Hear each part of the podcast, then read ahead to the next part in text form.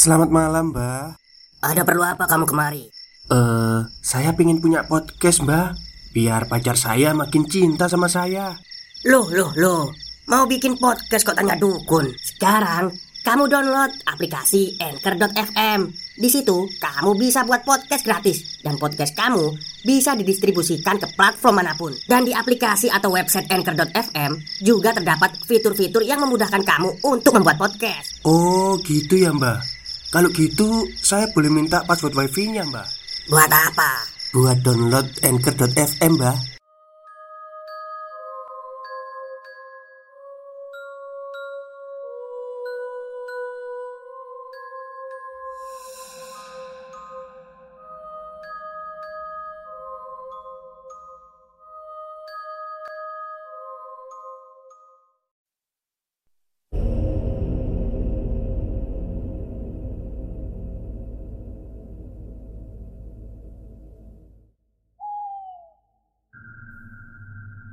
Assalamualaikum warahmatullahi wabarakatuh. Halo semuanya Jumpa lagi dengan saya Chow Sing Sing Kurator dari podcast Horror Night Story. Halo apa kabar semuanya? Semoga kalian semua sehat-sehat ya.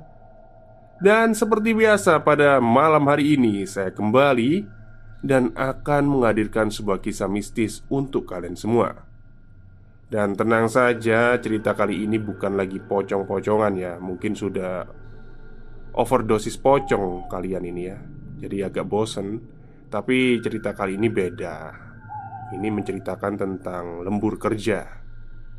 Oke, daripada kita berlama-lama, mari kita simak ceritanya.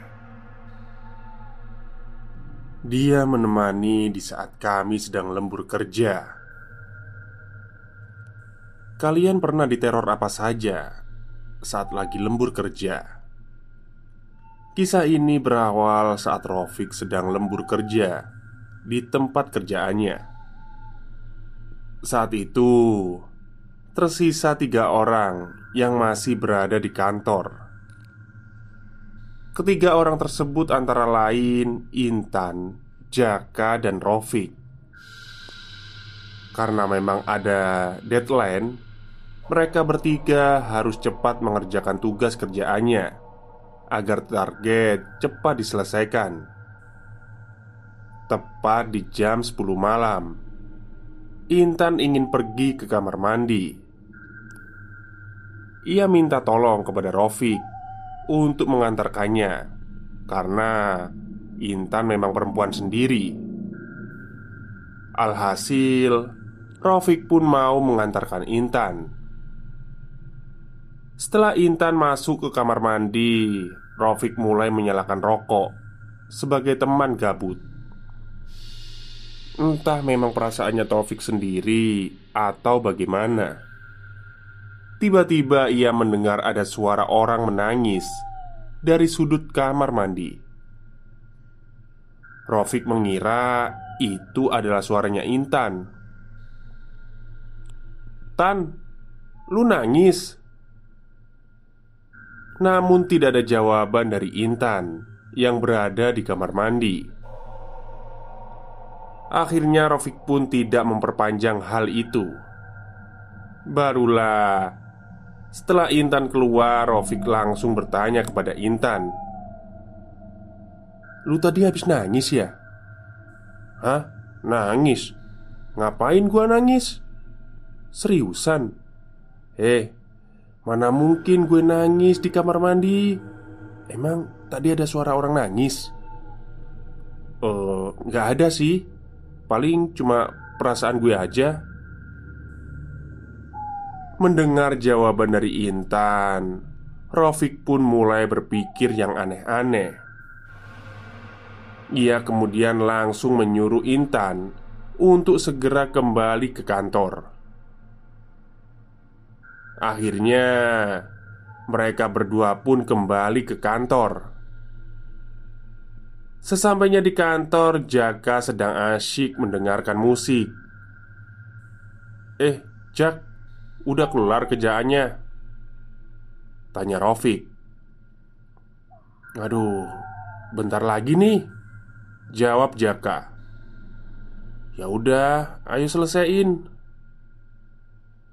Mereka bertiga pun kembali melanjutkan pekerjaan Namun Di sela-sela mereka sedang sibuk bekerja Tiba-tiba ada yang melemparkan korek Ke kepala Rofik Hingga membuat Rofik sedikit emosi Eh, Jack Lu ngapain lempar-lempar korek?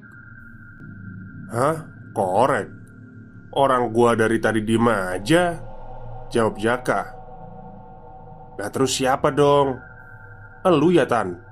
Tanya Rofik Gua Mana mungkin gua usilin lu Rofik hanya diam sambil memperhatikan kedua temannya Yang merasa tidak melemparkan korek api ke kepalanya Akhirnya Rofik pun kembali melanjutkan pekerjaannya dengan hati yang sedikit kesal. Tepat di jam 11 malam, Intan mengeluh ingin pulang karena badannya sangat capek.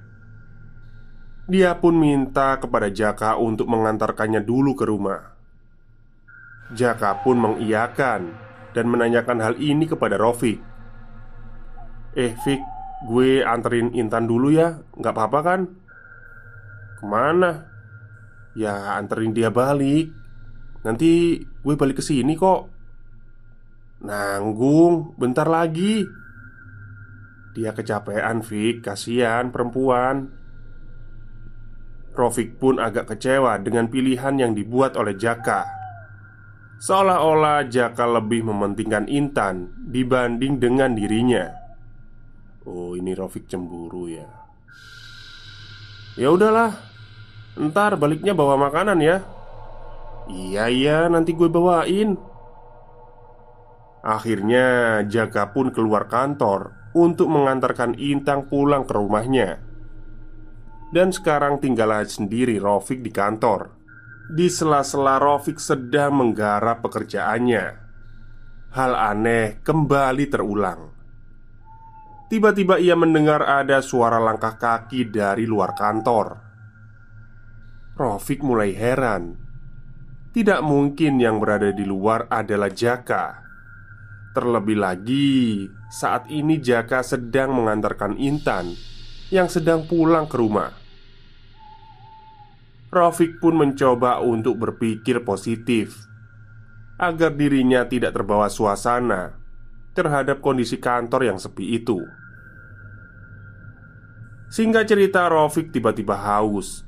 Dia pun ingin mengambil minuman di kantor Maksudnya di dapur kantor Karena memang keterpaksaan Rofik pun memberanikan diri untuk pergi ke dapur. Saat dirinya hendak ke dapur Rofik mendengar ada suara air keran yang berbunyi. Rofik kira Sebelum Jaka dan Intan pulang Mereka berdua lupa tidak mematikan keran.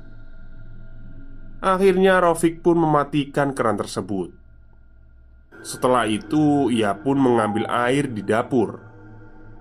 Namun, setelah Rofik meletakkan gelas di meja, tiba-tiba ada sesuatu yang menyenggol gelas itu hingga jatuh. Rofik terkejut bukan main. Ia menyadari bahwa itu bukan kesalahannya, karena saat Rofik menaruh gelas, Posisi kedua tangan sedang memainkan handphone. Rofik pun segera mencari sapu dan serokan Untuk mengambil bekas-bekas pecahan gelas yang berserakan itu. Setelah usai membersihkan pecahan gelas Rofik pun kembali lagi ke ruangannya Melanjutkan pekerjaannya dengan pikiran yang masih bertanya-tanya Jam sudah menunjukkan pukul 23.30 Namun Jaka belum datang juga. Rofik pun mencoba untuk menelpon Jaka lewat telepon seluler. Tapi Beberapa kali Rofik menelpon Tidak ada jawaban sama sekali dari Jaka. Rofik pun mulai resah saat itu. Ia merasa ada yang aneh di kantornya Sebelumnya, saat Rofik sedang lembur, tidak pernah ada kejadian-kejadian janggal seperti yang sudah ia rasakan sebelumnya. Rofik kembali berpikiran positif agar dirinya mampu untuk menyelesaikan pekerjaannya. Akhirnya, Rofik pun benar-benar meyakinkan dirinya agar segera menyelesaikan pekerjaan. Singkat cerita, 10 menit kemudian Jaka tiba di kantor. Entah memang perasaan Jaka saja atau bagaimana Ia melihat ada seorang wanita di dalam ruangan Rofik. Jaka pun mulai curiga terkait wanita yang berada di kantor Rofik. Anehnya Saat Jaka membuka pintu ruangan Sosok wanita itu hilang seketika Loh, lu dari tadi sendirian? Tanya Jaka. Lah, emang gua dari tadi sendirian? Bukannya tadi ada Ada siapa? Jangan halu lu. Seriusan Gue nggak halu. Tadi gue lihat ada orang lain di ruangan ini. Udahlah Jangan ngomong yang enggak-enggak Jaka pun langsung meletakkan makanan itu Tepat di depan meja Rofik Loh, lu beli buat gua doang? Gua udah makan tadi di jalan. Aduh, pantesan lama Parah banget lu. Ya, gue lapar banget tadi. Jaka pun tiba-tiba terkejut saat komputer miliknya tiba-tiba kereset sendiri. Eh Fik, lu ngeriset komputer gua ya? Mana ada. Gue aja nggak nyentuh apa pun. Lah ini buktinya keriset. Terus siapa dong? Setan kali? Jawab Rofik sambil bercanda. Jaka pun merasa kesal saat itu. Ia harus mengulang pekerjaannya dari awal lagi Karena data yang ia masukkan Tiba-tiba menghilang begitu saja Alhasil mau tidak mau Jaka kembali menata data-data yang sudah hilang tanpa bekas itu. Di sela-sela Jaka sedang menggarap pekerjaannya. Jaka mendengar ada suara tangisan Tepat di luar ruangan. Suaranya sangat jelas Dan membuat Jaka merinding seketika. Eh Fik Fik Lu denger gak? Denger apaan? Ada suara orang nangis Mana ada. Gak ada suara apa pun kok. Shh, Coba lu diem sebentar. Ini jelas banget. Mereka pun diam sejenak Untuk menangkap suara tangisan itu. Dan Saat mereka sedang mencoba fokus Untuk mendengarkan suara tangisan itu Tiba-tiba Dari depan ruangan mereka melihat ada sosok wanita Bergaun putih melewatinya Rofik dan Jaka yang melihat itu langsung saling berpandangan. Lu... Lu lihat gak barusan? Tanya Jaka. Iya, gue lihat. Jelas banget. Kayaknya kita harus nunda kerjaan kita deh. Kita pulang yuk Fik Rofik pun langsung menyimpan file pekerjaannya Dan menutup komputer. Sama seperti Rofik Jaka pun melakukan hal yang sama. Stop, stop, kita break sebentar. Jadi, gimana? Kalian pengen punya podcast seperti saya? Jangan pakai dukun, pakai anchor, download sekarang juga gratis. Di tengah pekerjaan mereka yang belum kelar, mereka berdua diperlihatkan oleh penampakan wanita bergaun putih yang sedang melintasi ruangan mereka berdua dengan jelas. Setelah mereka selesai membereskan seluruh pekerjaannya, mereka berdua pun langsung keluar dari ruangan dan langsung menuju ke tempat parkir. Namun, di saat yang sama, suara tangisan itu terdengar kembali tepat di belakang mereka. Rofik dan Jaka terdiam sejenak secara bersamaan, dan mereka berdua pun langsung menengok ke arah belakang. Saat mereka menengok ke arah belakang, ternyata tepat di depan ruangan mereka sedang berdiri sosok kuntilanak dengan wajah yang tertutup oleh rambut. Rofik dan Jaka pun langsung berlari menuju tempat parkir. Ternyata sosok yang selama ini mengganggu lembur mereka adalah sosok kuntilanak yang merupakan penunggu dari kantor itu. Setelah mereka tiba di tempat parkiran, mereka pun langsung pulang dan tidak mengulangi kegiatan lembur kerja lagi, kecuali jika rame-rame. Singkat cerita keesokan harinya Rofik dan Jaka melaporkan hal ini pada atasannya Dan atasannya pun membenarkan Jika di kantornya Memang ada sosok kuntilanak Yang memang menampakkan diri ketika malam hari. Atas penjelasan tersebut Rofik dan Jaka pun tidak lagi-lagi untuk melakukan lembur kerja. Karena yang mereka takutkan adalah saat mereka berdua sedang bekerja Tiba-tiba saja Sosok kuntilanak itu mengganggu pekerjaan mereka Semenjak itulah Atasan melarang para karyawannya Untuk melakukan lembur kerja Kecuali Dengan jumlah yang melebihi dari lima orang. Tamat. Baik, itulah treat horror pendek dari Mas Restuwira Tentang lembur kerja ya. Ya, memang sebenarnya para karyawan, entah itu di pabrik atau kantor, kalau lembur itu pasti ada yang menemani ya. Ya pastinya sosok halus lah ya, sosok makhluk halus.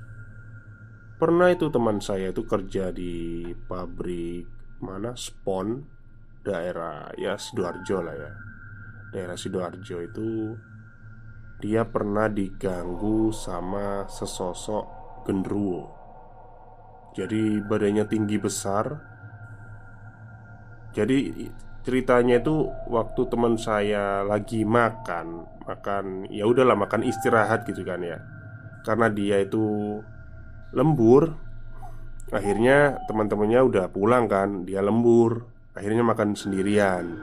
Nah, waktu makan sendirian itu Dipikir itu kok ada bau bau-bau bangkai gitu ya Dipikir makanannya basi Ternyata enggak Ternyata saat dia makan Di pinggir meja makannya itu Ada genruwo gitu Nemenin dia makan Ya udah Saat itu juga Langsung Menutup mata Maksudnya tuh ya si maput gitu loh Pingsan Oke mungkin itu saja cerita pendek dari Mas Restu untuk malam hari ini.